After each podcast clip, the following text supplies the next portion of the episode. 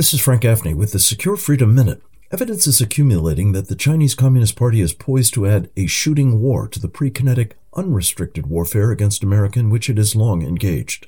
Increasingly shrill rhetoric about the United States, including Foreign Minister Qin Gang's recent comment that conflict is inevitable if we do not change course, is being accompanied by, among other things, the stand up of defense mobilization offices across China.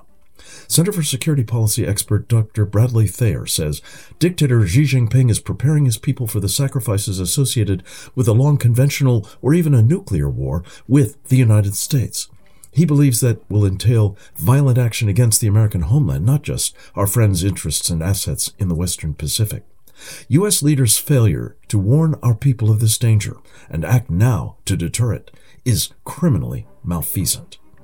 This is Frank Gaffney.